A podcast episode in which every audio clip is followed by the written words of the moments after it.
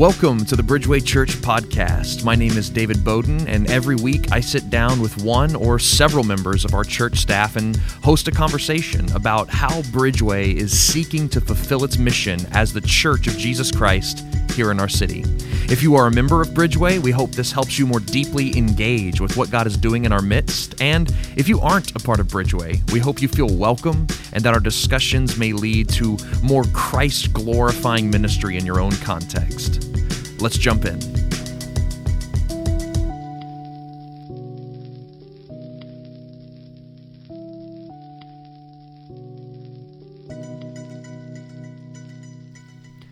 Welcome to a special edition of the Bridgeway Church podcast. Um, this episode and the following one, we will be rebroadcasting a special event that we did here at Bridgeway Church in Oklahoma City last year.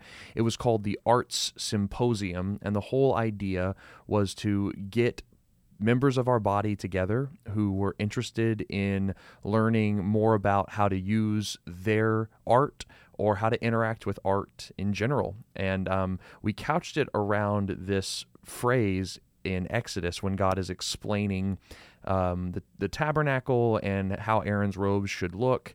And he says that um, Aaron's robes should look this way for two reasons for glory and beauty. And so that's what we called the conference. We called it for glory and beauty. And so today you will actually be hearing my session that I taught on that very passage for glory and beauty uh, that I taught at the Art Symposium. So we'll be rebroadcasting that here for you this week. And then next week, we're excited to be broadcasting the sermon that Sam Storms, our lead pastor, gave on his 10 observations on beauty. A lot of people don't know that he actually minored in his PhD. His minor concentration was on uh, aesthetics. And so um, he brought a really great word on that. But today we hope you uh, really enjoy uh, my lesson that I taught at the Art Symposium on the subject of For Glory and Beauty.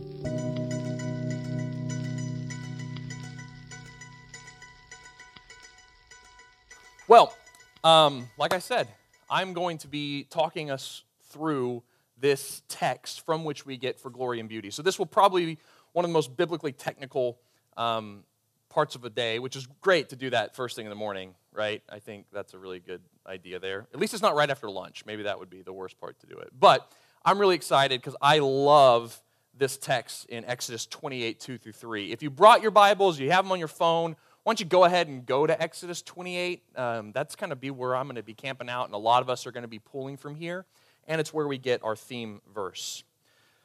So, my, my career as a spoken word poet, uh, it began, goodness, about 12 years ago, I think, and I was, um, I was performing my very first like set of poetry on the campus of Oklahoma Christian University here in town.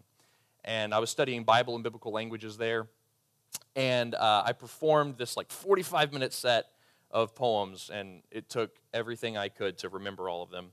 And um, there was only about 50 people there, and I, I, I, finished my set, and I'm saying thank you to my friends for coming.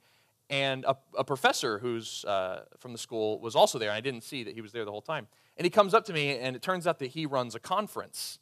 And he says, You know, I, I really enjoyed that. Would you consider ha- letting me commission you to write a poem for this conference that I run, and I want you to write it on the Lord's Supper. And I was like, wait, wait, wait. By commission, do you mean that you will give me actual money to write words? And he was like, yeah. And I was like, yes, I am there. Come to find out, though, it's for 18,000 students. And I had never before been commissioned or been paid to do anything. And so I went from doing this at like the, the Paseo Arts District here in town or on my campus to 18,000 kids, and I was a complete nervous wreck. And, uh, and that's what started my career the, the commissioning of my art. And this is a very important thing in the history of the church because the church used to commission a lot of art. Uh, I mean, some, some of our, our most renowned artworks were, were created by the church commissioning artists. I mean, you can think about Michelangelo's work on the Sistine Chapel, right? Or Leonardo da Vinci's Last Supper. The, the church's financial support and, and the scripture's wealth of, of material have provided uh, and, and been the driving force behind some of the world's most immaculate achievements in the arts. But the church was not the first commissioner of holy art. The tradition of skilled workers hired by holy hands finds its start in God Himself. And that's what we're going to be looking at. Because in the book of Exodus, the, the, the, people of Israel have left Egypt. They've been freed from Egypt. They've passed through this wilderness area and, and, they've arrived at Mount Sinai where they meet with God. And Moses goes up into the mountain and, and, and talks with God. And it's here that God gives them this plan, this detailed blueprint for what's called the tabernacle, which is a precursor for the temple, where God's special presence would reside and where sacrifices would be offered and, and, and where the center of Israel's religious life would dwell. And God sets himself up in giving this blueprint as architect, interior decorator, furniture designer, tailor, carpenter, weaver, and chiefly art commissioner. God thoroughly outlines how he wants this tabernacle to look. And it's in this context that we come across this verse in Exodus 28, verses 2 and 3. If you want to read it uh, with me uh, on your outline or in your Bible, it says this I'm reading from the ESV You shall make holy garments for Aaron your brother, for glory and beauty. You shall speak to all the skillful, whom I have filled with a spirit of skill that they make Aaron's garments to consecrate him for my priesthood. So, we're going to talk about two parts of this text today.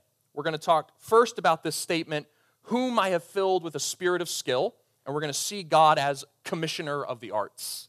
And then we're going to look at another statement for glory and beauty, and we're going to see God as collaborator with the arts. And so we're going to see these two different aspects of God in these verses. So let's start with God as commissioner.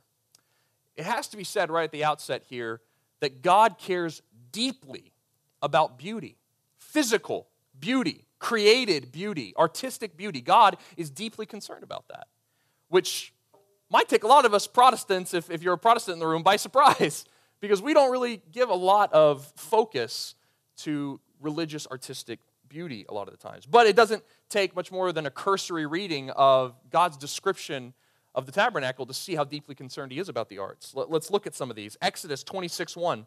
You shall make the tabernacle with ten curtains of fine twined linen and blue and purple and scarlet yarns. You shall make them with cherubim skillfully worked into them.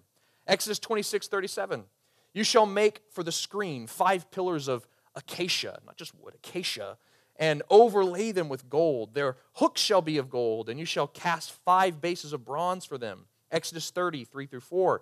You shall overlay the altar with pure gold, its top, and around its sides and its horns. You shall make a molding of gold around it, and you shall make two golden rings for it. And then this one I love so much Exodus 30, 22 to 25. Take the finest spices of liquid myrrh, 500 shekels, and of sweet smelling cinnamon, half as much. That is 250. Thanks, God, for doing math for us and 250 of aromatic cane, and 500 of cassia, according to the shekel of the sanctuary, and a hin of olive oil. And you shall make these as a sacred anointing oil, blended as by a perfumer. God's like stepping into the smellscape arena here now. It's amazing. God gave specific directions regarding shapes, materials, images, dimensions, and even smells in the construction of this tabernacle. He was intimately involved in the artistic beauty of the tabernacle as only a true lover of the arts could be. But honestly, we don't even have to look at the construction of the tabernacle to see that God is deeply concerned and involved in beauty. We just have to look at the world, right? We look at, we look at the world and we're blown away by the beauty that just covers it.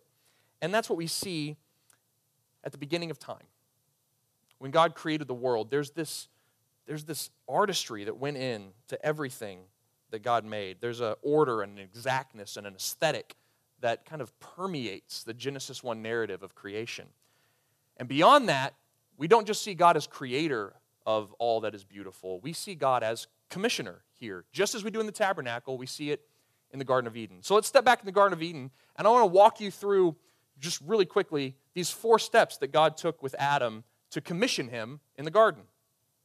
So first, we have the we have uh, we, well even before this, at the very outset of all time, right? We have the Spirit of God hovering over the face of the waters at the very beginning of Genesis. And, water here doesn't mean ocean, it doesn't mean liquid, it doesn't mean that deep blue stuff. What it means is chaos. It's this Hebrew word tohu vavohu, which just sounds chaotic, doesn't it? And, uh, and it's this, it's this chaoticness that God is hovering over. And what we see him do is he brings order out of chaos through his spirit, which is a very important thing that gets picked up in Exodus. So, what we see is first, through the power of God's word, God created all the resources of this world that Adam and Eve would then cultivate, and he created them out of nothing. He created them out of absolutely nothing. There was nothing that existed except God Himself, and He brought all the resources into creation out of nothing. Second, God formed man out of the dust of the ground and then breathed His Spirit into them. This is the Spirit that was hovering over the face of the waters and over the chaos of, now you can say, the dirt, out of the formlessness of the dirt, and He breathes His Spirit into it and creates a living being. Thirdly, God commissioned Adam to work and keep the garden. This is God's commissioning of man to work and keep the garden. God put man in the garden to work it and keep it. A garden has to be cultivated, right? In order to thrive, there needs to be an order and a design and a strategy of care in order for a garden to thrive. And Adam was commissioned by God to be an artist of the garden. And then finally, Adam set about his commissioned work. And we see the exact same pattern happening in the tabernacle. I want to show this to you. So, this I love. So, the first step in creation was God creating everything out of nothing. And we see something very similar happening in the first step of the creation and commissioning of the tabernacle. Look at this. So, God called for all the resources he would need for the tabernacle. Uh, we, we read about this here in Exodus 25, 2 through 7. Let me read it for us. God says to Moses, Speak to the people of Israel that they take for me a contribution. From every man whose heart moves him, you shall receive the contribution from me.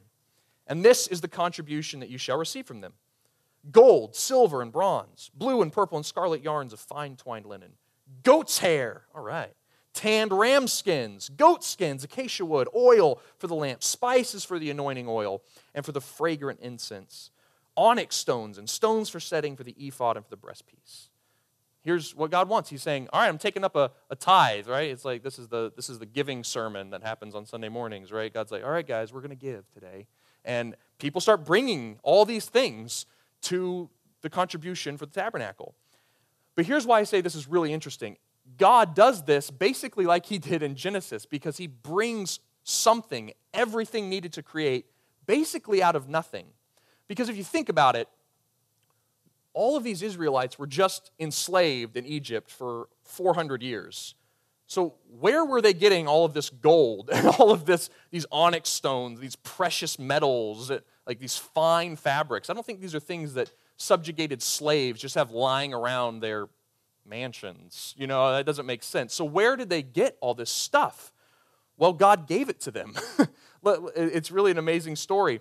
God said, God commanded Moses to tell the people that as they were leaving and fleeing Egypt, that they were to ask the Egyptians for their goods.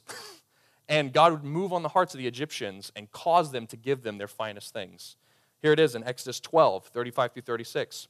The people of Israel had also done as Moses told them, for they asked the Egyptians for silver and gold jewelry and for clothing. And the Lord had given the people favor in the sight of the Egyptians, so that they let them have whatever they asked for. And I love this statement. Thus they plundered the Egyptians you ever see someone plunder another civilization just by going up and cordially asking for their gold? It's like, yeah, okay, can, can I have all your nice stuff? Oh, yeah, sure, no problem. You know, just as God brought everything needed for creation out of nothing, God brought everything needed for the creation of his tabernacle out of nothing. He provided the resources. And this might just seem like I'm trying to create some kind of cool literary comparison. I promise there is a deep and important point here, and it is this that commissioners pay for the art they commission, right? That's the point of commission. Someone came to me and they said, Hey, I want to pay you to write a poem. I want to provide the resources necessary for you to do that. God did the same thing. I want you to build me a tabernacle. Okay, God, where do I where do I get the stuff? He's like, No, no, no. Here it is. I've put it in your hands already. God provided the resources just like he did in the garden. He provides everything necessary for art to exist. Secondly, uh, this, is, this is so we've compared how God created everything out of nothing, and now we're going to look at um, God giving a specific plan to the people, just like He gave a specific plan to Adam and Eve. God gave a specific plan for the construction of His tabernacle. And in order to show us that He's recapitulating what happened in Eden, He does so with specific garden images throughout the tabernacle. So, uh, first, you can see that the tabernacle is a recapitulation of what happened in Eden by the fact that it's now the unique place of God's presence. That's what the garden was. That's where God dwelt with man, and now he's going to dwell in the temple. Second, the priests were charged to work and keep the tabernacle. It's the same Hebrew words that would be repeated again and again throughout the Old Testament, commanding the priests to work and keep the tabernacle, as God used to command Adam to work and keep the garden. It's happening again. The lampstand that stood outside the Holy of Holies, most likely, scholars think, represents the tree of life with all its like almond branches and flowers and all these things. It's supposed to represent the tree of life. And lastly, this one's really cool. You know, like when Adam and Eve left the Garden of Eden, what was blocking their way from entering back in?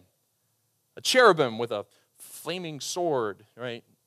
And that is what's sewn into all of these curtains and barriers all over the tabernacle. Skillfully worked cherubim guarding the way into the Holy of Holies.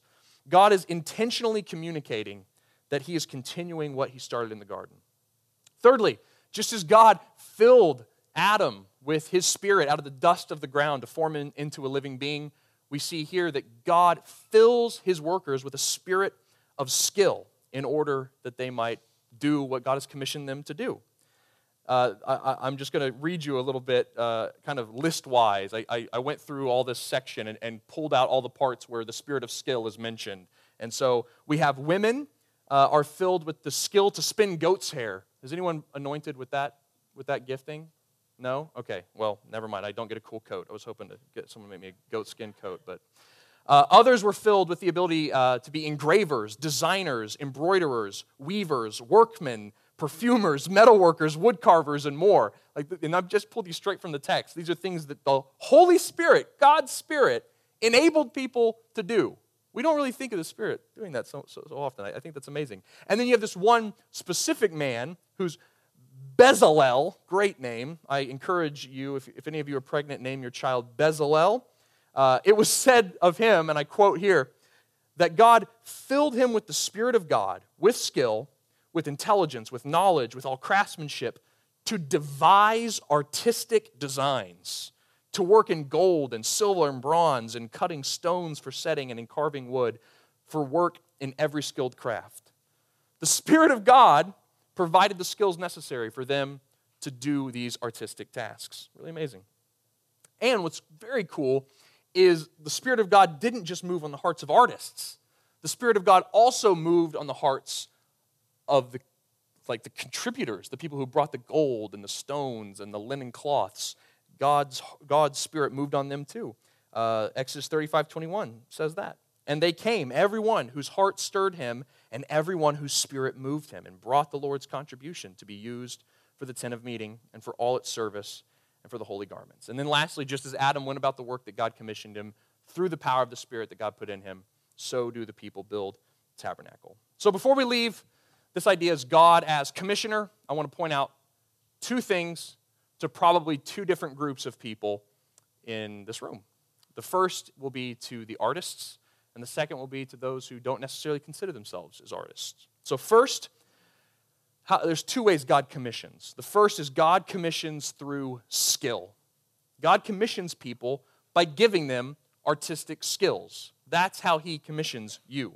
The commission is implicit in the gift. The very fact that He gave it to you is your commissioning. You might be waiting to be like, all right, just God asked me to use my gift. He's like, no, I gave it to you. That's my commission. It would be like us going to a restaurant together. We walk up to like a fast food counter, and I place my order, you place your order, and then I give you money and walk away, right? I've given you a gift, and what I want you to do is implicit in what I've given you, right? I want you to pay for the food, right? I don't have to go, okay, now that money is strictly for paying for the food, right? You, you know what I'm asking you to do. It's as if we were in a room full of uh, like flies and I hand you a fly swatter. I don't have to go, okay, now I've given you this fly swatter for the express purpose of swatting flies. Like, no, you don't have to be told what it means, right? It's like if we're building a house and I go through all this time teaching you how to hammer nails, then I give you a hammer and walk away, you don't have to go, man, what am I supposed to do with this? Like, you know, the commission is implicit in the gift. And that's what God is doing here in his giving of gifts. Artistic skill is a gift from God. And in the granting of that gift, a commissioning is given simultaneously. Of course, it's really important for us to realize this so that we can give God credit for the things that He's given us and these amazing gifts. But this realization is also important because it points to the high calling that God places on the arts. The fact that God values the arts is also implicit in the fact that He gave us artistic abilities. And listen to this God commissions when He gives, that's the point we're making, that God commissions when He gives, and He values what He commissions. God commissions what He gives, and He values what He commissions. If you have an artistic skill, then, guys, I pray that God's Spirit would stir you up to use it. That, that you would bring that gift back to Him and say, God, what would you have me do with what you have entrusted me in this skill? God does not give talent so that they might be wasted or go unused. If you have ability, the Lord requires it of you. I invite you to use it, to sharpen it, to bring it to the tent and see what He would have you do with it. And this leads to one final observation for those commissioned by the granting of a skill.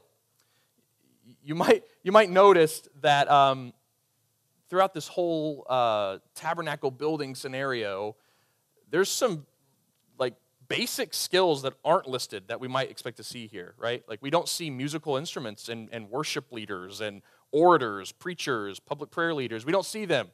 We see like stone engravers and like woodworkers. Like so many of you probably have skills that you feel like the church has traditionally disregarded or said that's a, that's a secular skill. That's not a holy skill. Like, yes, you can go use that for the world and out there in the public commerce sector, but not here. We don't have, we don't have a place for you here. And I want to tell you just because the church has disregarded your arts skill does not mean God has disregarded it or did not give it to you. All skill is from the Lord and His Spirit has moved on you to give you that specific skill, even if the church has disregarded it, God requires it of you. And I say, present it to His church, bring it to the tent, bring it to your community, and see what God would have you do. People will be blessed by the making of beauty, and God will be glorified. So that is what I believe this vision of God as commissioner says to the artist. Secondly, the second way God commissions is through stewardship. So God commissions through skill, and God commissions through stewardship. Not everyone involved in the construction of the tabernacle was an artist. Those mentioned first were not artists at all, in fact. They were givers. God had entrusted resources to individuals and families and then stirred their hearts up with His Spirit for the purposes of supporting the arts. If you're not artistic, you might be called upon to support the arts.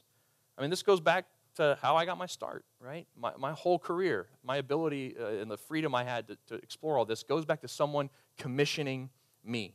Commissioned artwork is so important. Maybe God uh, is stirring you to support an artist you know. You know, uh, some of the ways you can do that is if, if there's an artist you know, ask them. Is there a project that you're working on that you really need help completing? Or if you're thinking about putting up a painting in your house, don't go to an arts and crafts store. Don't go to Walmart or Target to buy a $20 painting, right? Commission a local artist. We have several in this room who would love to paint you a painting. I, I guarantee that. Lynn, like Lynn, just ask Lynn. She'll paint you a, a night sky. That's what she's on right now. She's all about the night skies right now. So, you know, just ask Lynn and she'll do that for you. It'll be great. Uh, if you need a new dining room table, you don't need to go to a furniture store. Find a Christian carpenter. Ask them to build you a table. It'll be gorgeous and it'll last a lifetime and it'll support their, their artwork. There are strategic, creative ways to commission artists around you. And then another way to commission artists is through community efforts, right? You can set up an endowment through your church or school. Endowment's a big fancy word, really. You could just say, hey, uh, here's $1,000, here's $500, here's $100 to your church. When there's an artist, when there's a piece of art you guys want to create, I'd like to pay for it. Oh, that sounds like a great idea. Okay. You can uh, start a nonprofit that funds budding artists or to create capstone projects. You can give to the arts at your church or through a local arts charity or a museum. If God has entrusted you with resources, He may call upon you to steward those resources for the arts. So there we have God as commissioner. Second, and lastly, I want us to look at God as collaborator. Uh, a few weeks ago, my wife and I were in Washington, D.C. We went on a little one week vacation. We split our time between D.C. and New York. And uh, if you know anything about D.C. and New York, it's, they're both full of museums. So that's what we did. We, we looked at all the museums and we ate all the food. That's what we did. It was great. Uh, and so on our last day in DC, I mean, we had been hitting up all the Smithsonian hotspots. We went to the Museum of Natural History. And immediately after we walked in, we were like so overwhelmed. There's like, there's no way we have the time or the mental fortitude to look at everything in this building like we had been previously at all the other museums. So we decided to take a completely different approach with this museum. We were just going to bolt through every um, like interesting exhibit that we wanted. And so we, we start going through all the ones. We look at all the taxidermied hippos and lions, and we look at like the skulls of alleged Neanderthals, and we look at weird bony deep sea fish things with I don't know what, what's that what's that one fish that has the glowing thing hanging off of its head? That guy's fun. The angler, nailed it. Okay, uh, and then though, so we're blazing through all of these different exhibits. Then we get to this gemstone exhibit, these minerals, right? So they're, they're, it's this insane. I mean, it's it had to have been ten rooms, ten rooms of gems and minerals. Uh, they, had, they had everything from amethysts and emeralds to jades and diamonds, citrines and moonstones. They had the famous Hope diamond there. And like, I was ready to blaze through this thing. I was kind of over it. But my wife, Megan, she had to stop at every case, press her face up to the glass, and just ogle over the shiny rocks. And after a while, I was like, I was like, I just don't get it. Like, I'm just kind of missing the point here. And so we're, we're kind of we're kind of speculating like how much do you think all these are worth? And we're like it has to be like millions of dollars. All these diamonds and everything are worth. And, and i just make this like like i'm a cynic and like oh why does man value these things? Like i'm like all like uppity about it. And megan my my brilliant wife she just goes it's because they're so pretty. But she nailed it. Like that's exactly why they're valuable. Like they they they don't actually serve of functional purpose. They have inherent beauty. That's why they're valuable. Like you can't you can't use them as a tool really. Like they don't form shelter. You can't eat them. They can't keep you warm, but they have high value because they are intrinsically beautiful. The gem's beauty makes us feel something and points us to something bigger, more meaningful, and more beautiful.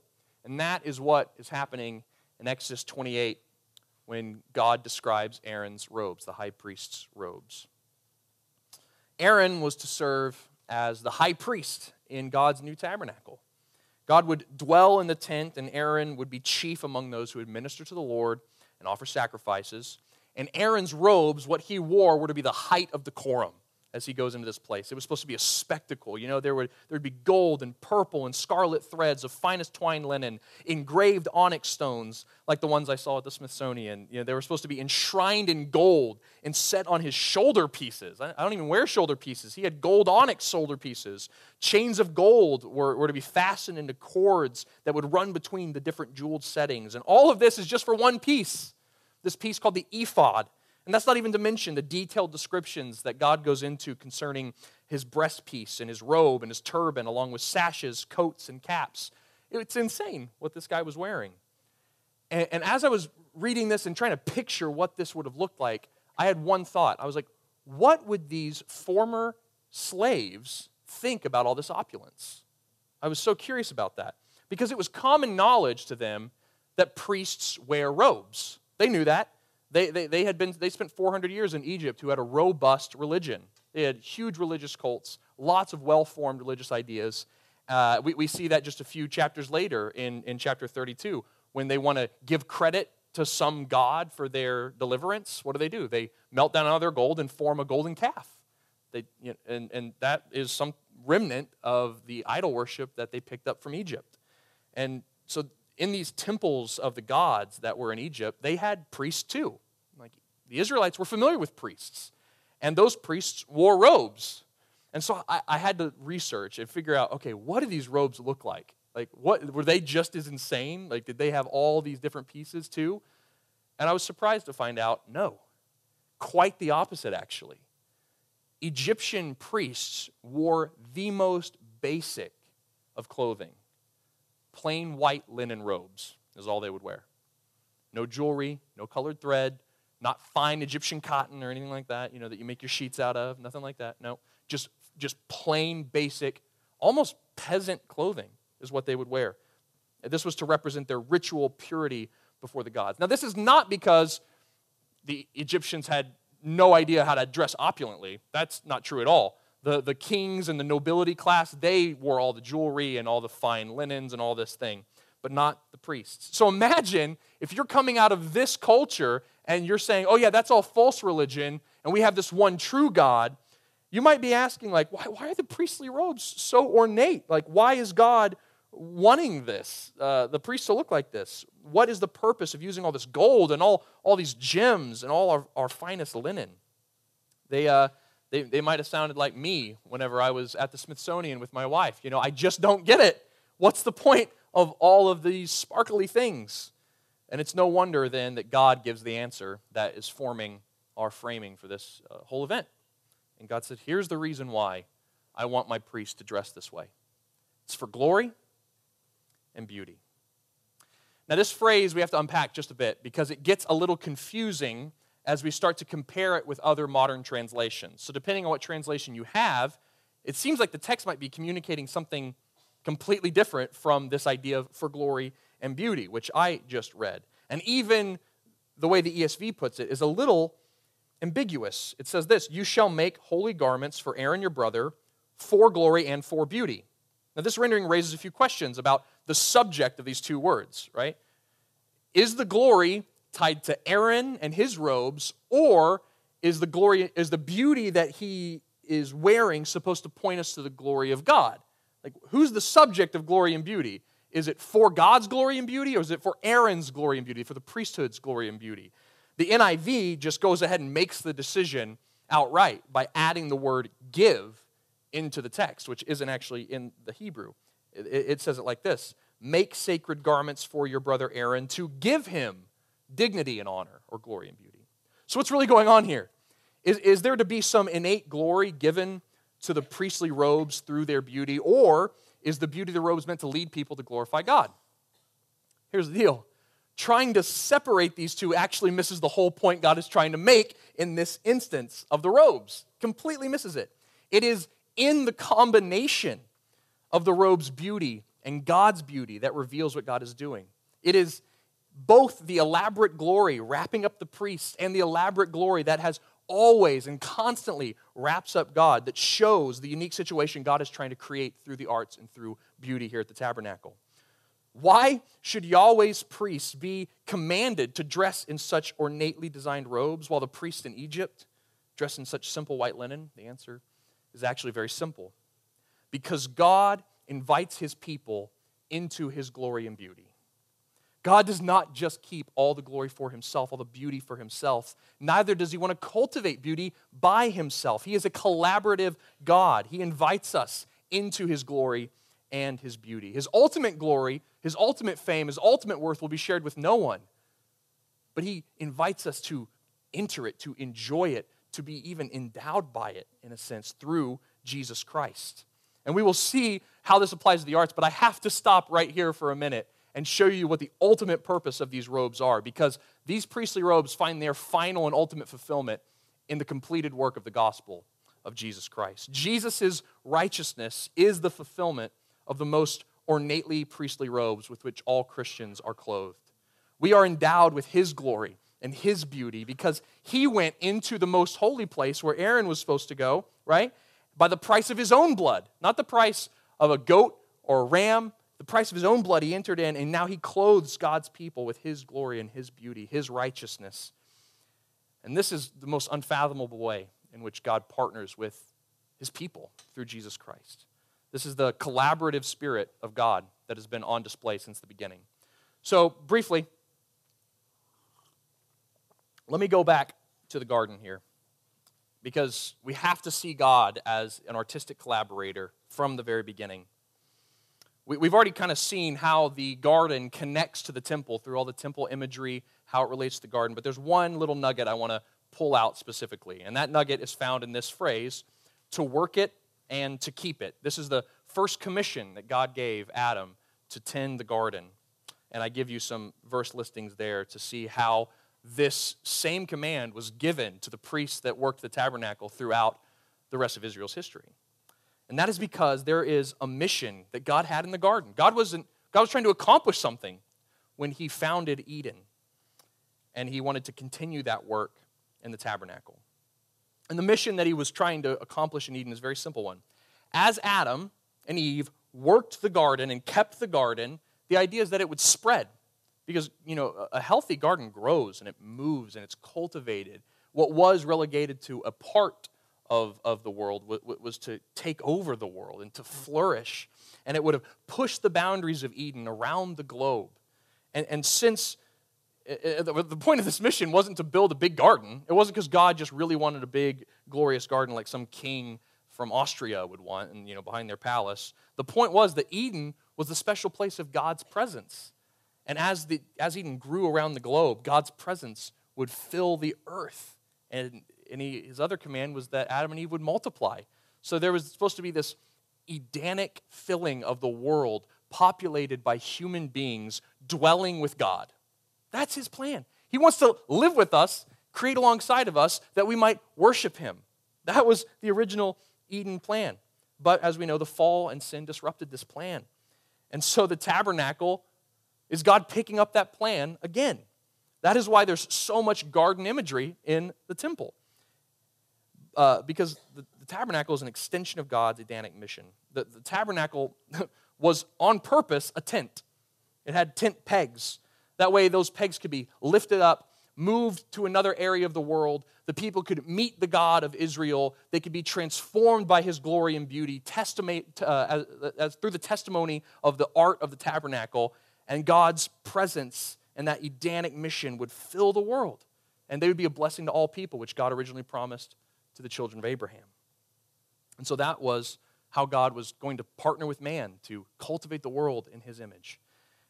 And so now we're back to our original text and our original question What does God mean when he said that Aaron's robes were for glory and beauty? He means this that through the artistry of the skilled craftsman, people may see the good news that God is bringing his glory upon men and opening a way back into his presence through sacrifice.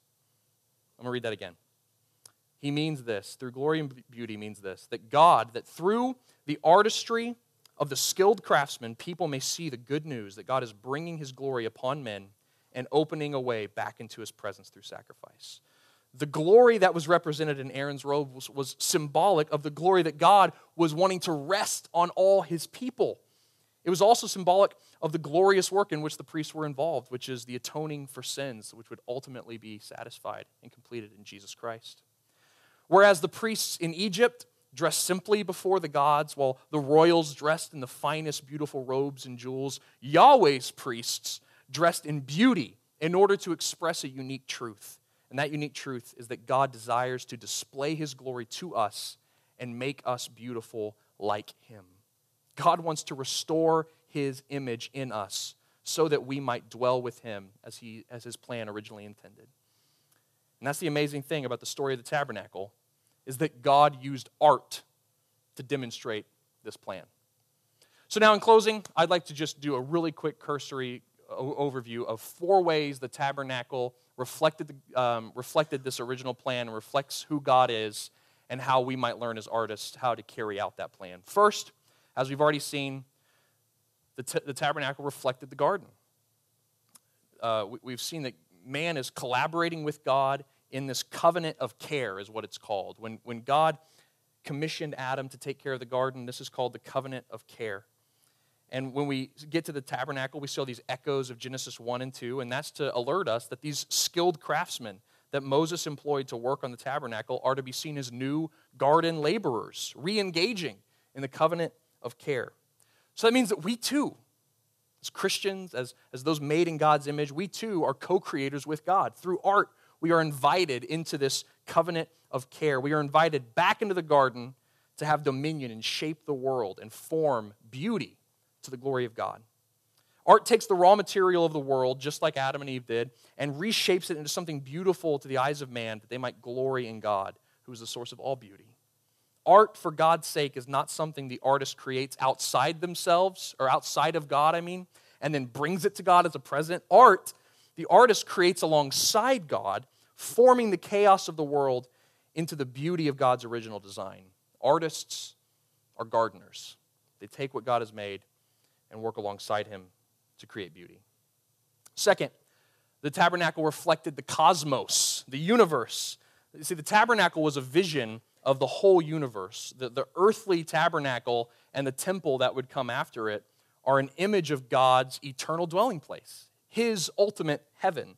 So the goal of the tabernacle then was not to say, this is a place that contains God, but to say just the opposite, that the whole universe can't even contain God. The temple was a cosmic temple. And so God had them use art to reflect this idea. There's these three layers in the tabernacle that is supposed to represent the three layers of the heavens that were in the Jewish mindset. The cosmic imagery uh, were woven into curtains and the priestly robes, and that was to be reflective of the majesty of the universe. So there's an irony then in God glorifying art.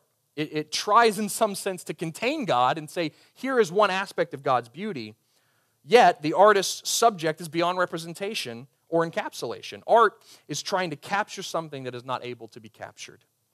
But there is beauty in this artistic irony.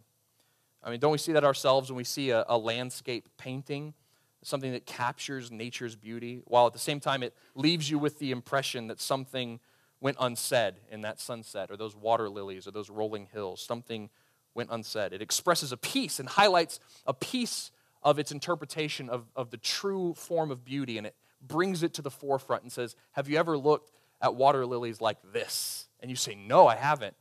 But it doesn't capture the whole picture. So there's this artistic irony that we do when we try to put God's beauty in one thing is what goes unsaid expresses just as much, if not more, as what goes said.